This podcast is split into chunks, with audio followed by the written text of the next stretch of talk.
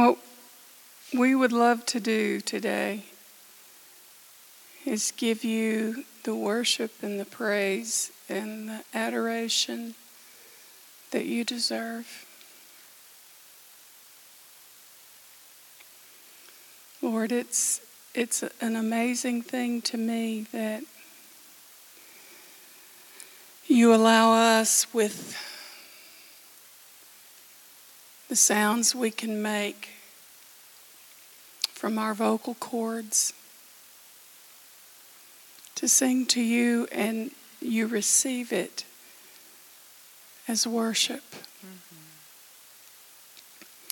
So, Lord, just read our hearts, know our hearts this morning. We, we want to extravagantly honor you. We want to magnify you. We want to bless you. And Holy Spirit, I ask that you sing through us.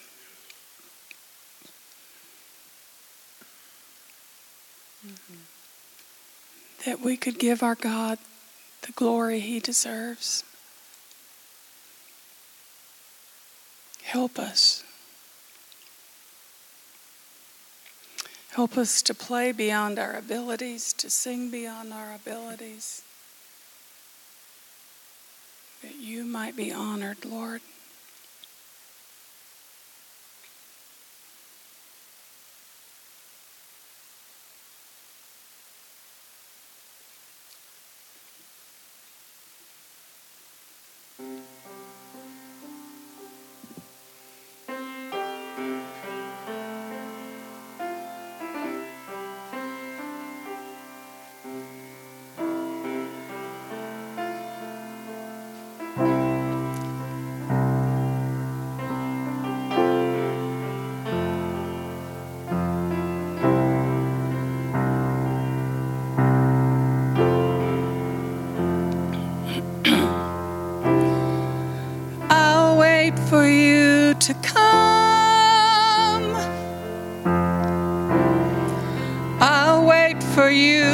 To come. Cause when I'm with you, Lord, it always leaves me wanting more.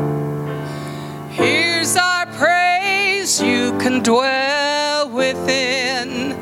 Come again. Come again, let the glory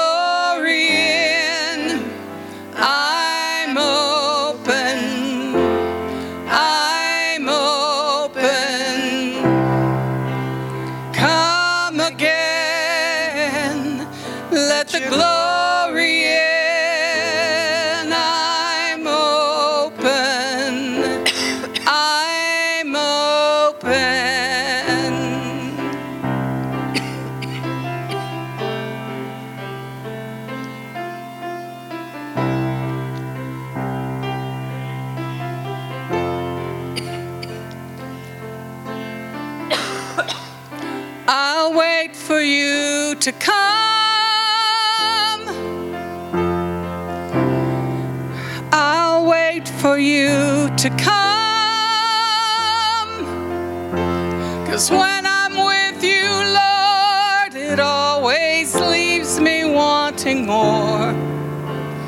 Here's our praise, you can dwell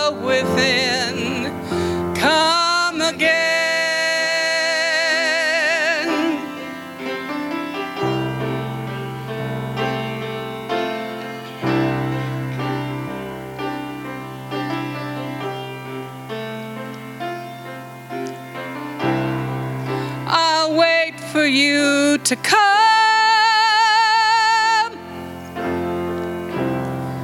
I'll wait for you to come. Cause when I'm with you, Lord, it always leaves me wanting more.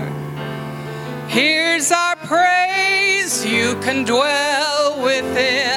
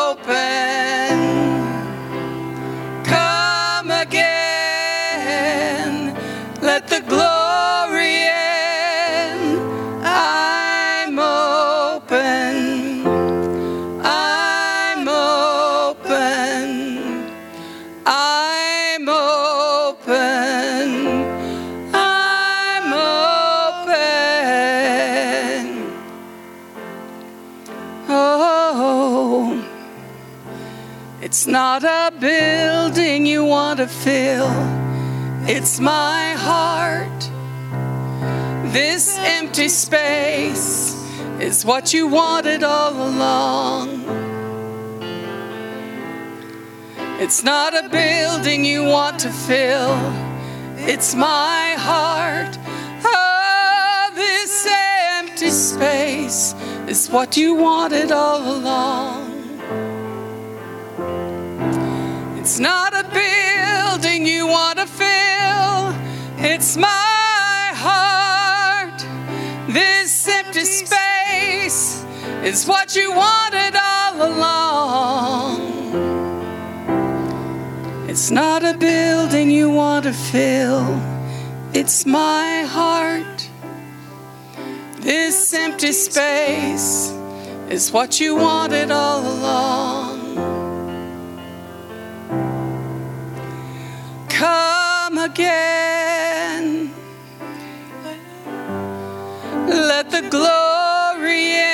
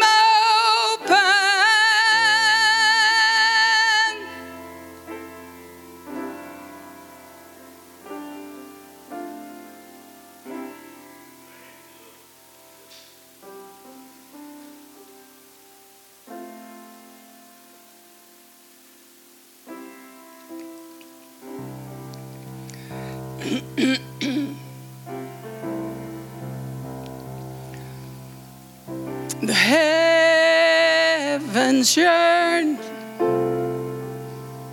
to worship you. Creation yearns to worship you.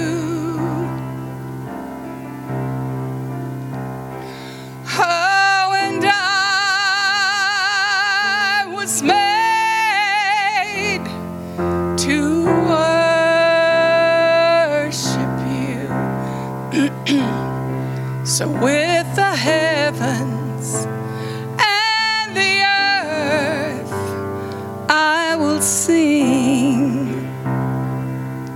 Let's sing that again. The heavens yearn to worship you.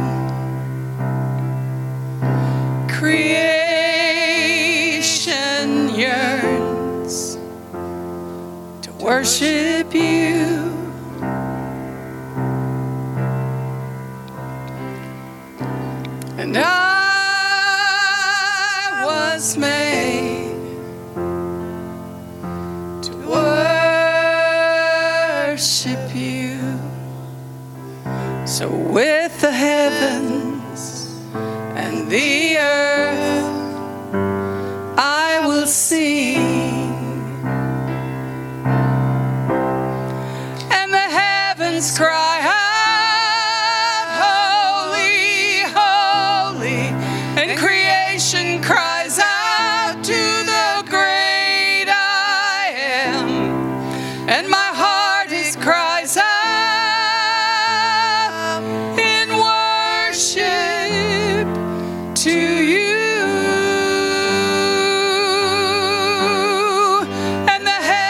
Jesus Christ.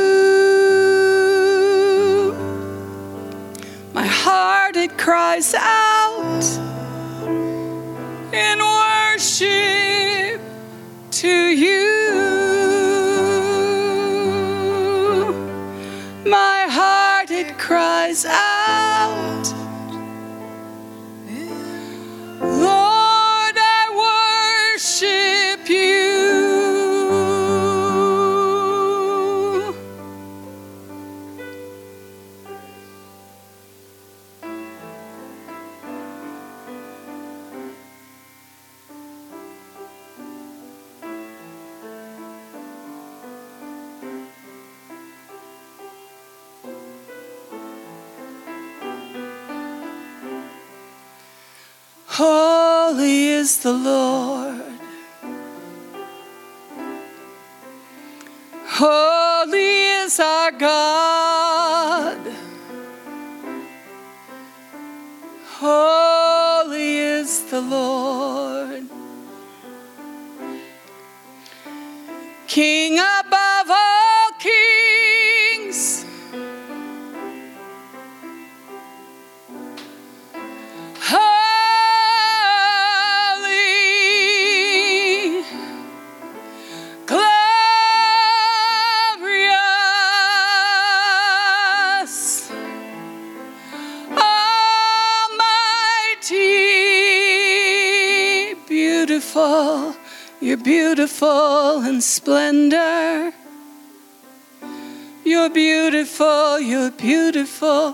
In splendor. Beautiful, you're beautiful in splendor.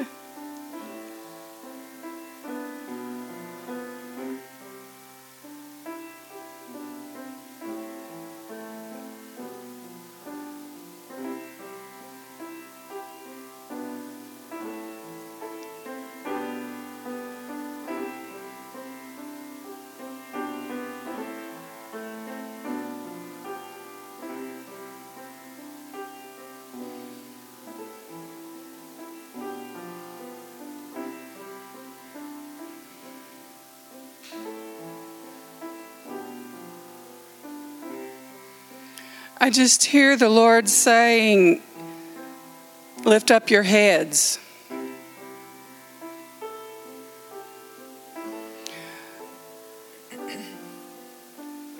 Don't look at the ground.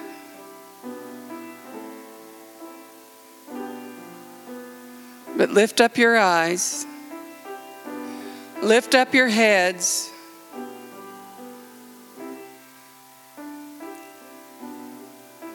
redemption draweth nigh.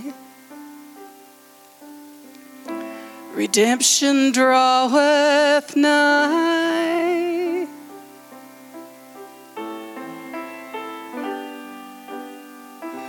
Do not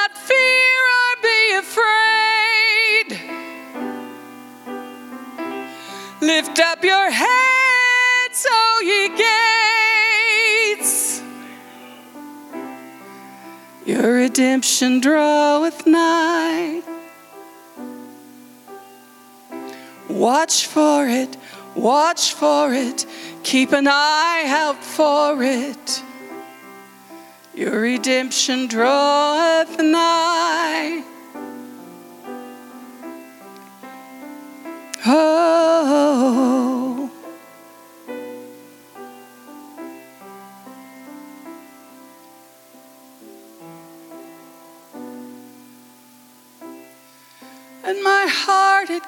Cries out in worship to you.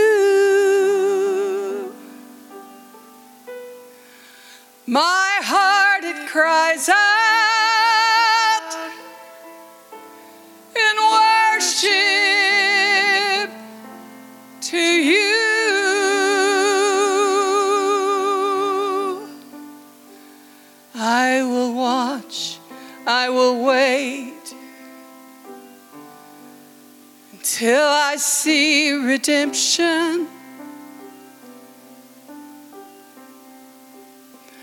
I will watch, I will wait until I see redemption.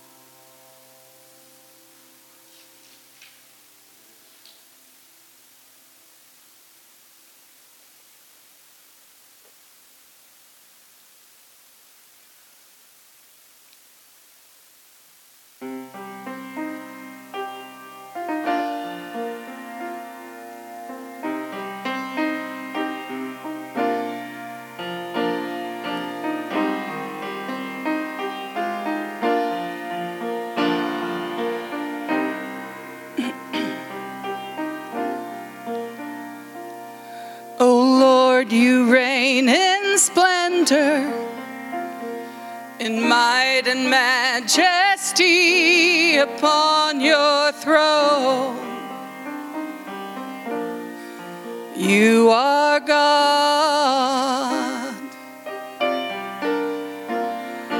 All glory and dominion and all authority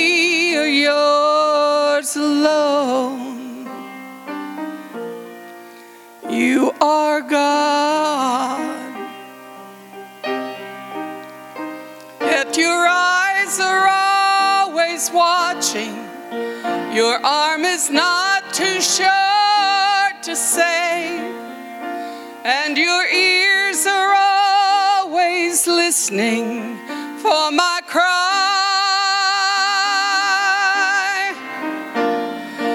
You are always mindful of the frailty of my frame. Why do one such as I? Who am I that the King of glory would take notice of me? That the Lord of glory would look kindly on me and show me his mercy? Who am I that the Lord of life would die for me? that the King of the ages would set me free. Who am I?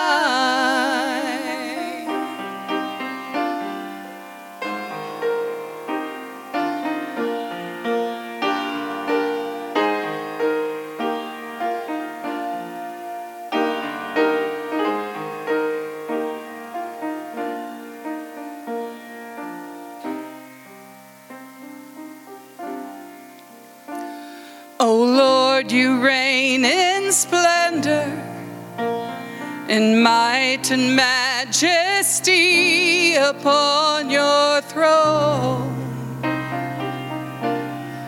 You are God.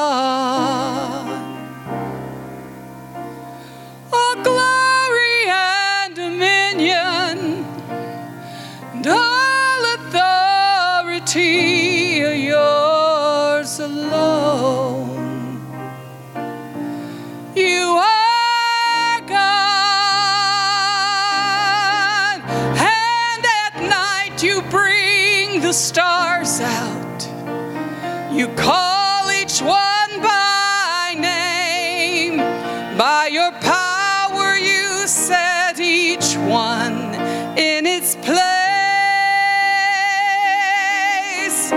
Yet you chose to buy my pardon when the lamb was sacrificed, so I could know your mercy and your grace. Oh, who am I that the King of glory would take notice of me? That the Lord of glory would look kindly on me and show me his mercy. Who am I that the Lord of life for me? That the King of the ages would set me free. Who am I? Who am I that the King of glory would take notice of me? That the Lord of glory would look kindly on me and show me his mercy. Who am I that the Lord of life would die for me? That the King of the ages would set me free? Who am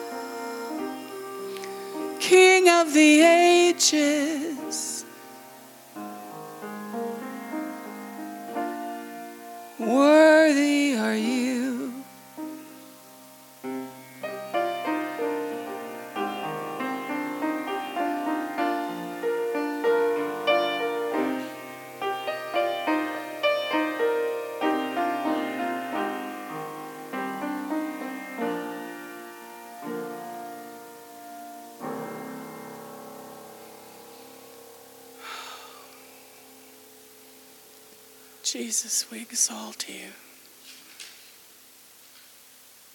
Father, we glorify you. Almighty God.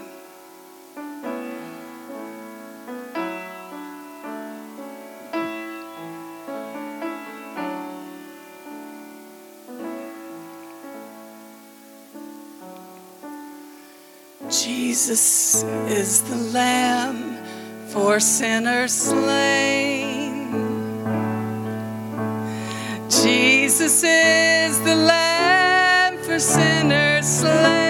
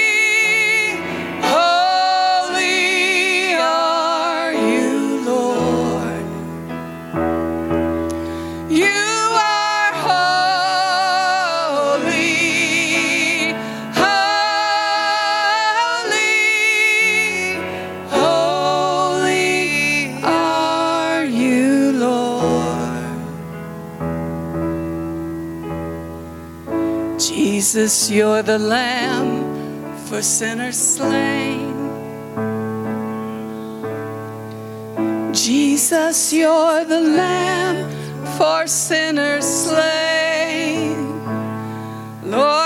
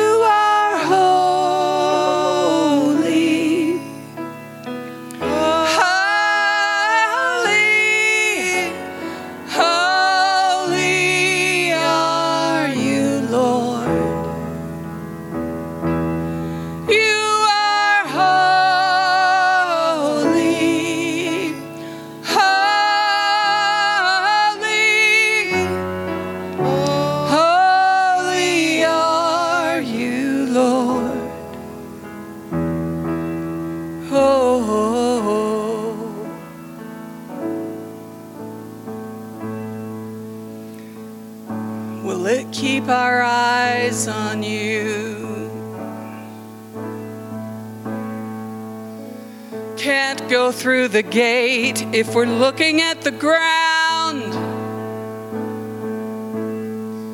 Lord, we'll keep our eyes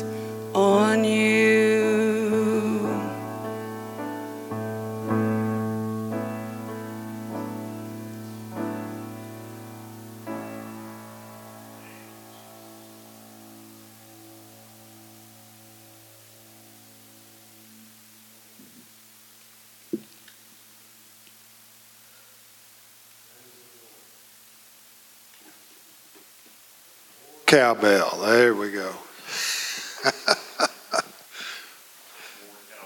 yeah. Had to have some more. Thank you, John. Hallelujah. I was reading this morning in uh, Matthew 24, and I uh, was struck by the scripture that Kay prayed as she prayed their opening this morning. And it says, all of these things must come to pass so that Jesus, the Son of God, would receive all power and glory and honor and wisdom.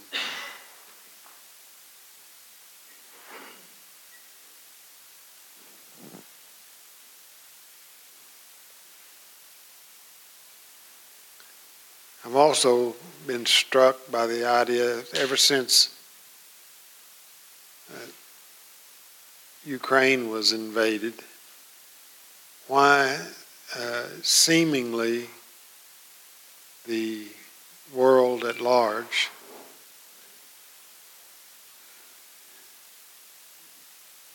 doesn't even, it really, there's giving of marriage, football, baseball, deer hunting. it all goes on. We get up and go to work, go do our business, whatever it is. It just strikes me that the word is true. It'll be like in the days of Noah.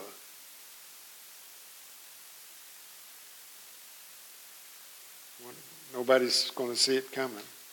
This is we can't look at the current events and say this is going to happen at this time because no man knows.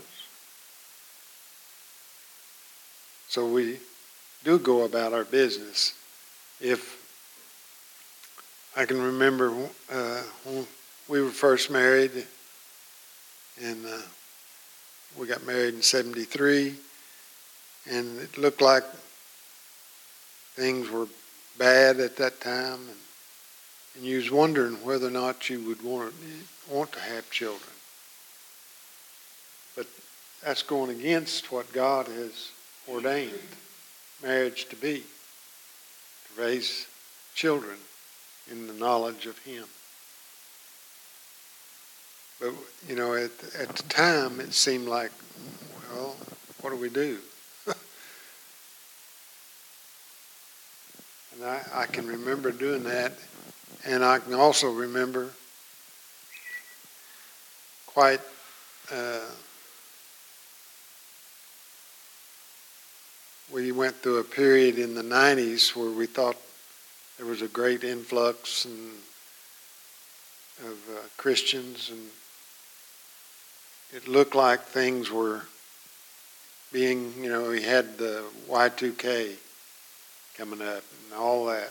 And people, you know, freaking out. And the world's coming to an end. And I remember saying something to Kay's mom.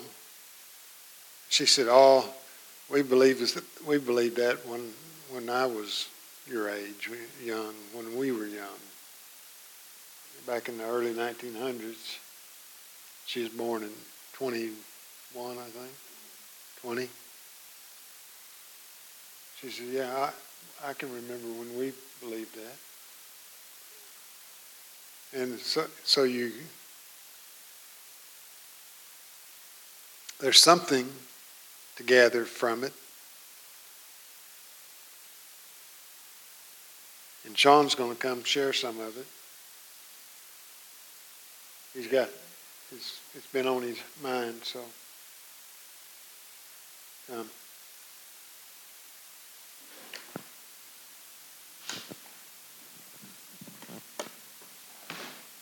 I am speaking the truth, right? Yes, Okay. as far as I know.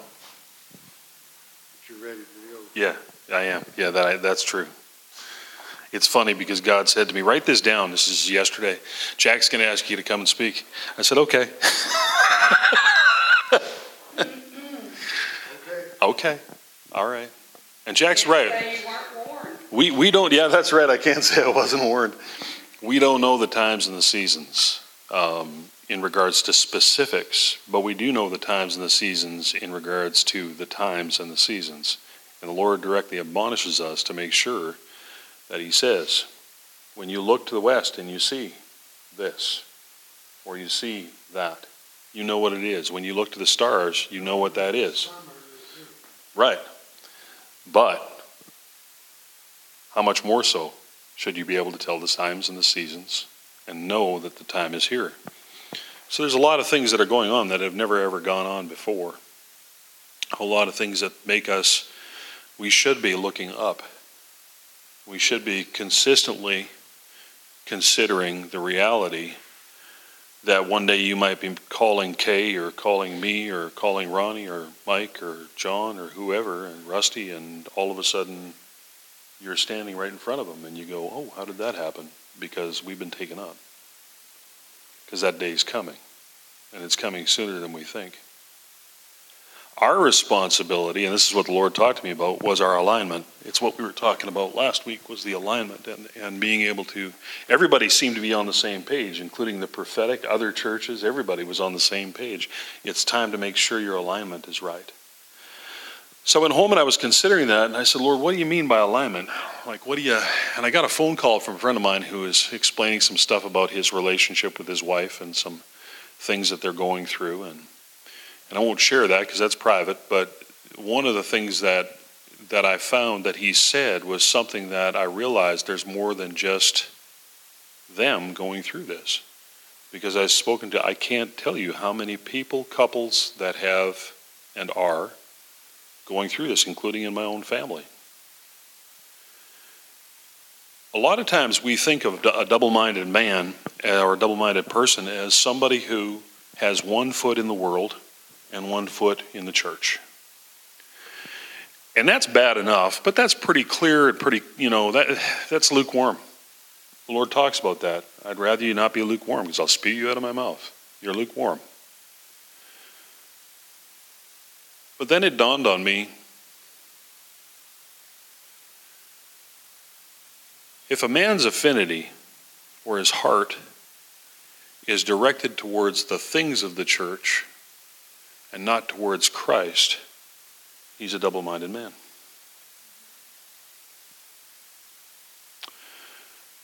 So, what the Lord would say is if your affinity is to the church, I don't care whether it's this one or any other one. If you receive your affirmation and you receive that exhilaration when somebody says, We're going to promote you to deacon, you're going to be the head worship flag waver on the left side of the stage. And Rosie's still going to stay on the right, but you're going to be the head worship flag waver on the left.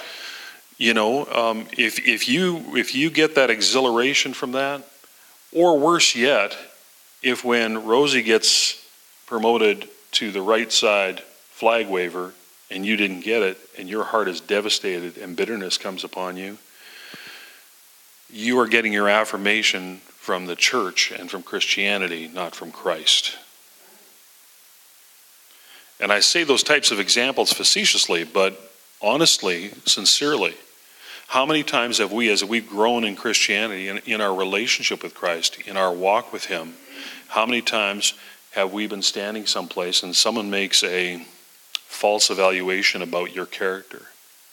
And in that false evaluation or that picture that they've drawn about you, they've then took you and said, I would rather you not do this. And because they're in a place of leadership, you go, okay. But inside, you're devastated. You're devastated because why would you even think that about me? I think we've all gone through that, you know. Or even closer to home, I mean, how many of us, in your own evaluation, just raise your hand, in your own evaluation, how many of us would say that our families, mothers, fathers, brothers, sisters, were somewhat dysfunctional? Right? I mean, for the most part. Yeah, I mean, okay? So, how then do you relate? I used to tell people this all the time. I have a really easy time relating to Christ as my brother, as my friend. But I don't have a very good handle of what it is for him to be my father. And I didn't. And so, what God did is He resparked my memories of my childhood. And he vividly showed me memories of my dad making just decisions on my behalf and changing things on my behalf. One of the things my dad did, I want you to picture this. Rusty, how tall are you? Okay, stand up. My dad was six foot tall. I was, stand right here so everybody can see you. Okay, now picture six foot, but much slender, probably about 160 pounds. At 12 years old, I was six foot two, and I would stand right behind my dad like this, like that, and I'd hide. I wanted nothing to do with anybody, and it drove my father nuts. Not because it irritated him, because he saw the hurt in my heart, and he didn't want his son to be hurting like that, and he couldn't figure out why I was. And so he said, Thank you. He said, Here's the deal he'd been laid off from work. He was going to be off for about two months. He knew that it was over the summer months. So it was real good. We were all going to we were going to go fishing and do all kinds of really good things. And he said to me, "I want you every day for the next three weeks to walk from school, which was right across the field, probably about the same distance as to the laundromat here. To walk from the school across the field, and I want two things from you. I want your hands out of your pockets, and I want your head held high." And if you do, I'll double your allowance. That was 10 bucks instead of 5 bucks. That was a pizza, a pop, and a comic book. right? And so I did. Some serious change. I mean, I could almost bought three hooks for fishing trip. I mean, you know. And because I always got to use dad's junk hooks because I would lose them. So he'd always give me the junk hooks. I don't lose them. Anyway, um, but he, he saw that and that was his heart towards me. And that was one of the key things that the Lord showed me when I went, oh, because I never really picked up on that when I was growing up. So the Father had a heart for me, so much so that he wanted to show me what a father was through my father. I was able to take that and reposition myself. And I went, you know what? My family had drawbacks, there were shortcomings. But I know now who my father is. And I know that what he wants for me is good. And that's when I started to recognize when little things would come along. Just the smallest of things, and I would give him praise because the Father of the universe was affirming me by giving me the smallest of things that I really didn't need. You know, a pair of nice, comfy shoes. My favorite shoes in the whole world. I have never had a pair of shoes like this pair of shoes. I'll, I'll probably wear them out because they're that comfortable. You know, Dana got some stuff the other day that she was just like, she was, Lord, thank you. Right out of the blue, you know. Um, hold that up. She needed a purse. I was at a clearance store. I walked through. I saw that purse. I said to the lady, How much is that purse? She said, $24.99. I said, I'll take it. I didn't know my wife's purse was wearing out. Lord just said, Buy the purse. So I bought the purse. I get out in the truck, I look it up, it's $225. Still had the tag on it. It's brand spanking new. I get home, Dana goes, Well, that's an, it wasn't really her style, but it was a nice person. it was really well built. And she said, Well, that's nice because look at mine, it's all coming apart. She starts showing me. You know, God loves us so much, He does these little things. That's an affirmation from us to Him in recognizing that of the love that He's shown us. That's us saying, Thank you, thank you, thank you, Daddy, and getting so excited like your granddaughter does when she gets something from you guys. And I know because I've seen that, and she's so exhilarated, and she just, she vibrates, right? I mean, it's just, it's awesome. That's us doing that to God. But what God is saying to us now, now, is get your affirmation from me. Search your place out with me. Come, to me. Ask me, where do I belong? Ask me, what do I do? When I came down here to Oklahoma, I knew who I was. Others didn't. I knew what the Lord had told me. Others did not recognize that. I wish I could say I was this incredibly strong believer in the Lord, and that's why I knew that. No, I knew that by His grace. That was it, that was all. There was nothing more, it was just His grace. So when somebody came to me and said, I've been diagnosed with a rare blood disease and I don't understand what this is all about, it's not running in my family. I don't, I'm supposed to go in on a Monday for a test. Um, but they've done all the side tests, and it's like 99% confirmed that I've got this disease. I don't know what to do. And I stopped them and I said, Randy, and Randy, I can use his name because he's, he's given me permission to, because he thinks it's the most amazing thing in his life that's ever happened. You will meet Randy one day. I said, Randy, in the name of Jesus Christ, we command that blood to be purified. You have been redeemed by the blood, and I'm telling you that the day you got saved, you were genetically changed. That blood is pure. There is nothing in there that is not of Christ. And he went, Whew. And he went, okay. He went for the test. He came back, knocking on my door. The doctor can't understand it. My blood is completely pure. I said, right. Right. You know, um, these types of things would happen. And I would just go, yeah, because the Lord showed me years ago that I would pray over people and that they would be healed because Christ would heal them, not because I prayed over them.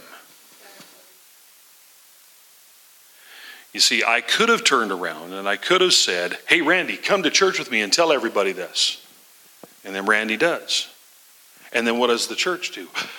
Sean, come and pray. Let's we're going to do a line here. Anybody that's sick, please come up.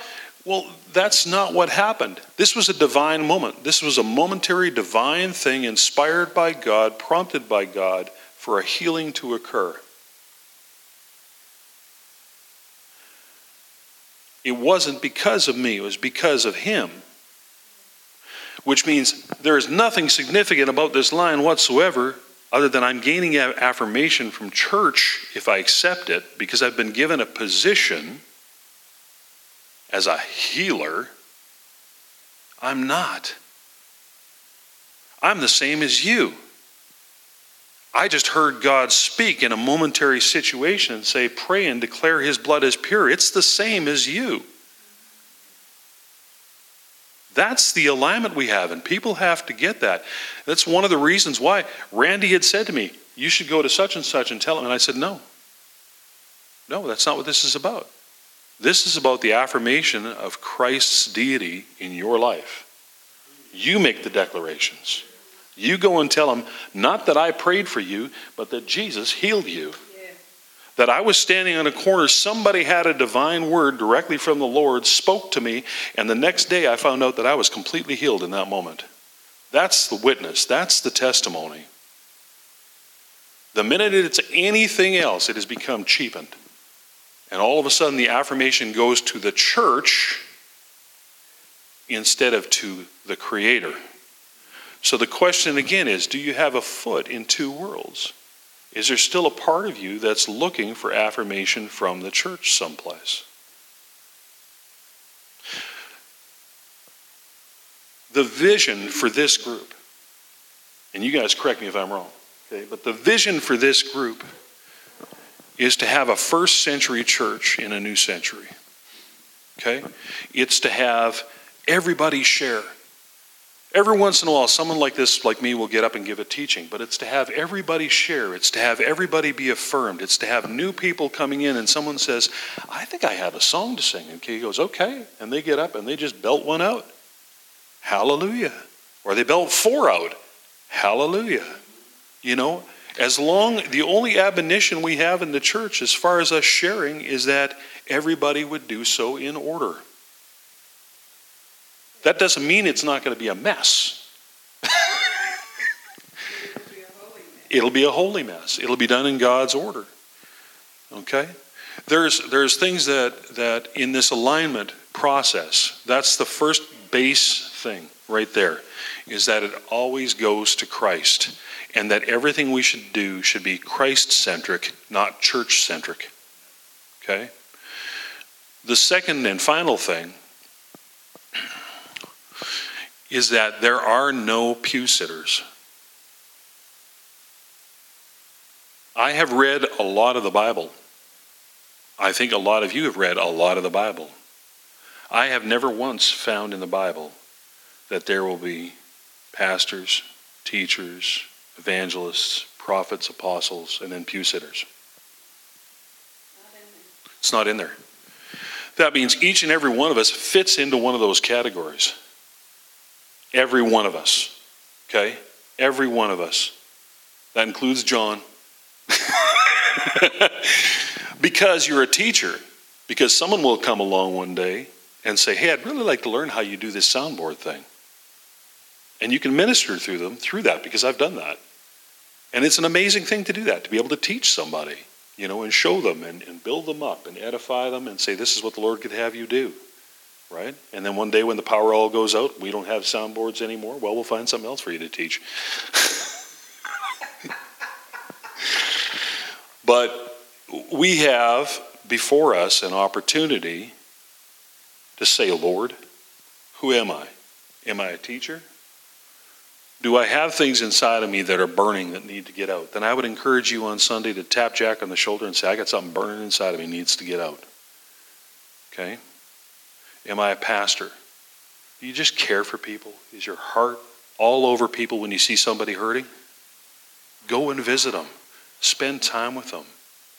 A lot of times you don't even get to say a whole lot about the Lord. It's just the love that you're showing for the individual. Right? Are you a preacher? Do you find yourself running into people on the street? God, years ago, because of that shy boy that I was when I was 12 years old, I had to teach myself to be an extrovert because naturally I'm an introvert. That's why I can sit up on the mountain by myself and I'm just fine. But I come out here and people go, How do you do that? You're such an extrovert. You're such a social butterfly. No, not really. I taught myself to be this way. When you're a preacher, God used in me years ago. He said, I want you to go over there and just say hello to that person. I remember I was in Saskatoon, Saskatchewan, Canada. For those of you who don't know where that is, that's running back to Saskatoon. There's a song, you can figure it out. The the ability to walk over to somebody and I started to talk to this individual. And they stood there and they looked at me. And all of a sudden, God started giving me a download of what was going on in them. And I started to speak to them and I said, such and such, such and such, such and, and the tears started coming down this guy's eyes. He said, How did you know that? I said, Do you know who the Lord Jesus Christ is? He said, Not really. And I was able to tell him. I don't know that he ever accepted the Lord. But I was able to tell him, and he walked away thanking me. That's a preacher. That's someone who gets out there. You know, are you an evangelist? Do you love telling people about the saving grace of Jesus Christ? Are you washed in the blood, Ronnie? Right? Because there's truth in that. I mean, it may come across as Christianese to some people, but the reality is there's truth in that. His blood washed us whiter than snow. It's one of my favorite songs. Are you a prophet? Do you get things dropped into you and you go, God, what do I do with that? Right? Are you an apostle? Do you find yourself getting a little bit of everything that I just talked about? And then on top of that, you got people calling you from out of the blue, and they're saying, Hey, I don't know what to do here. How do I do this? Well, let me tell you what the Lord's saying. That's an apostle. Okay? It's a directive. You're giving them direction, you're guiding them. It's an almost an internal ministry, but not really. These are all things. Take some time this week. I'd encourage each and every one of you. Take some time this week and challenge the things you think you were by looking at what maybe God has for you. Because sometimes we get caught up in a place of comfort in the church because we've always been in that spot instead of stepping out and coming into a place of complete satisfaction. Hear me in this of complete satisfaction in Christ. It will challenge you to the core, but it will be the best thing you've ever done in your life because you will experience the true freedom that Christ has for you.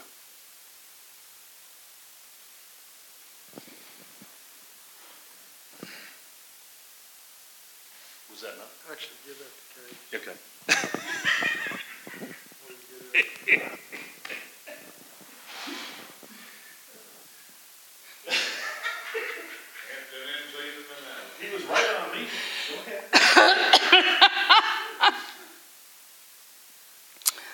Well, I had several things running through my brain, and of course, as soon as he looked at me and said, "Hand it to Kay," it all left. So, let me think here.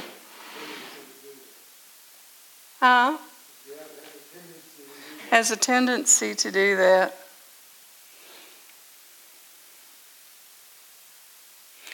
Well, one one thing that um,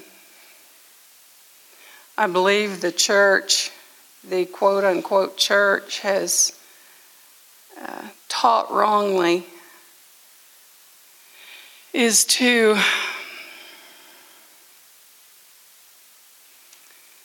do things without hearing from God. For instance, what Sean was talking about about um, evangelizing. You know, we have certain denominations that are real big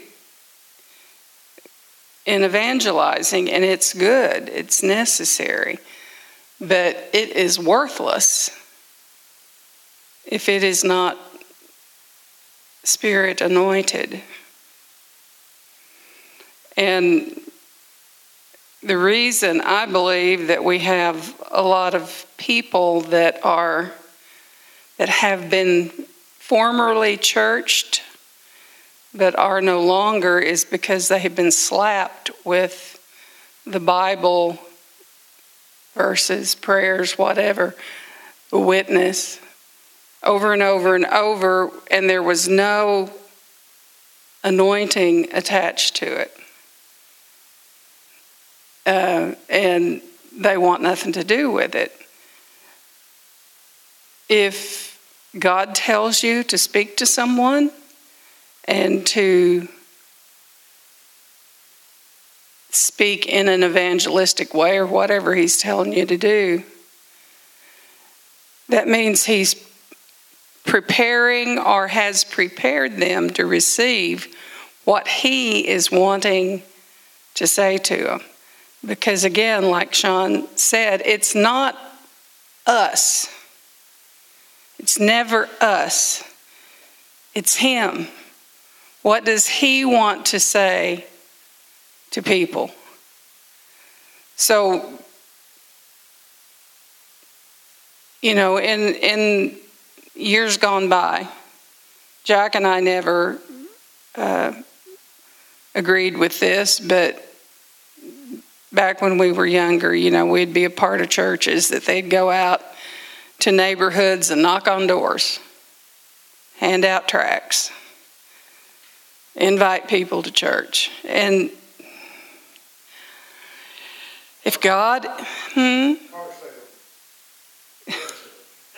used car salesman.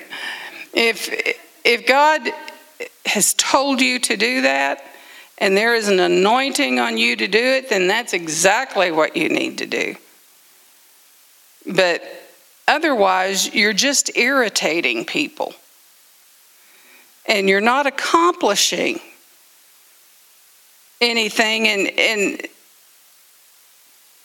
to my way of thinking, you're bringing maybe not disgrace, but you're besmirching the name of Jesus because you've gone in his name, but you did not have his power with you.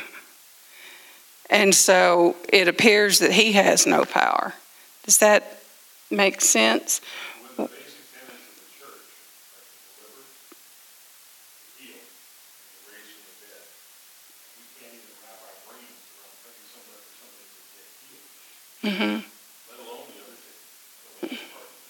Mm-hmm. How, how do we, just because somebody in nineteen twenty-two led a revival, and then a basis of that was fifteen hundred churches being formed across North America, they're gonna be continually divided? Right. Well, I think the Jesus' mother, Mary, gave us the best instruction of how to live our lives when she told to the people that were in charge of the wine at the wedding, and all they had left were water, jugs of water. She said, Whatever he says to you, do it. That's how we need to live our lives. Whatever he says to us, do it. And that means we go, have to take time to listen. Because you can't hear someone through the noise of our culture. You can't hear him through the noise of our culture. We need to learn to take time and be quiet before Him. Talk to Him, yes, absolutely. Pray, yes.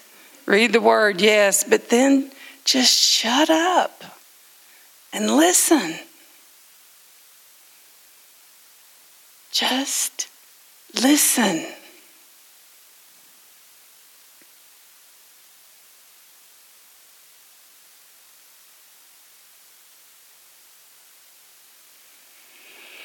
That may be one of the hardest things of all to do. Because, at least for me, when I am moving under an anointing, I think it's the best idea in the world. And as soon as that anointing lifts, I'm like, what did I just do? That is so stupid. Why did I do that? Why did I say that? When 30 seconds before, I was absolutely convinced it was the Spirit of God, and it was. That so if you're under an anointing to do something, it's not going to be necessarily, you're not going to be battling with your personality or your flesh, or, you know, you may be battling with God, but asking, Are you sure? And, and that's okay as long as you do what He tells you to do.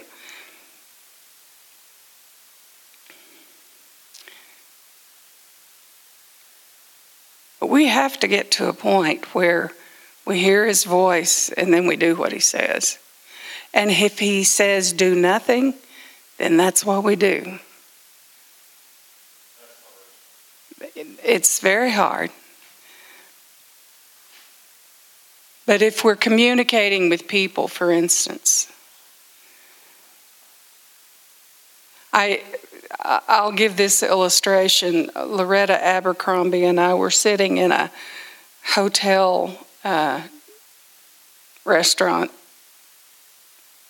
at a getting breakfast. We were at a conference in Oklahoma City and we're getting breakfast and this gal comes up to her, the waitress, and Loretta just starts talking to her and and the gal is just yeah da da da da da da da da da da da da da da and Loretta starts ministering to her very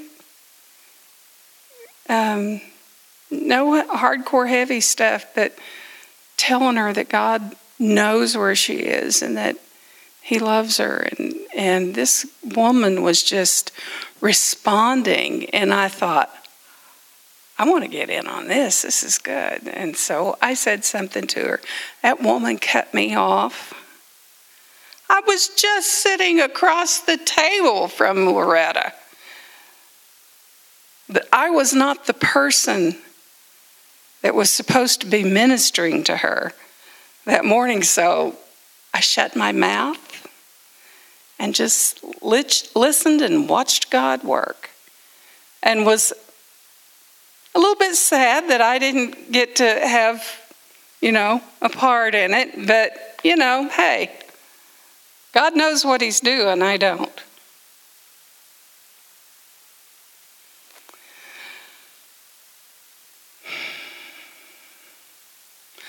I'll, I'll say one more thing. We are seeing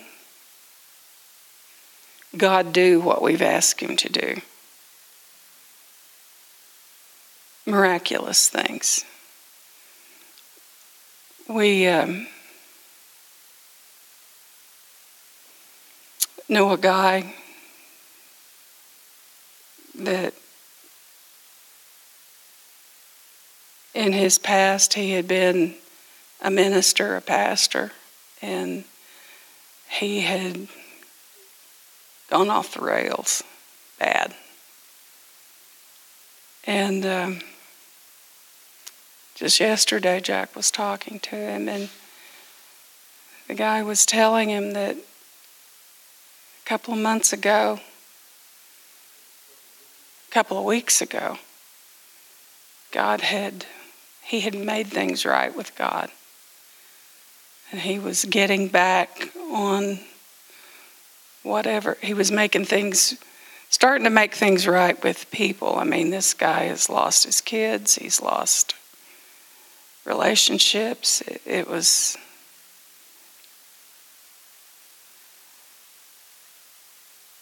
And I'm thankful. I'm so grateful. God hears us when we pray for people. And, you know, we didn't have to witness to this guy. We're witnesses by living our whatever, whatever we do in our daily lives, that's a witness to people. You don't have to say anything. We are witnesses. And we don't have to um, we don't have to be a part of it. We can pray and then see God move. And He is moving. He is moving. Okay, Jackson.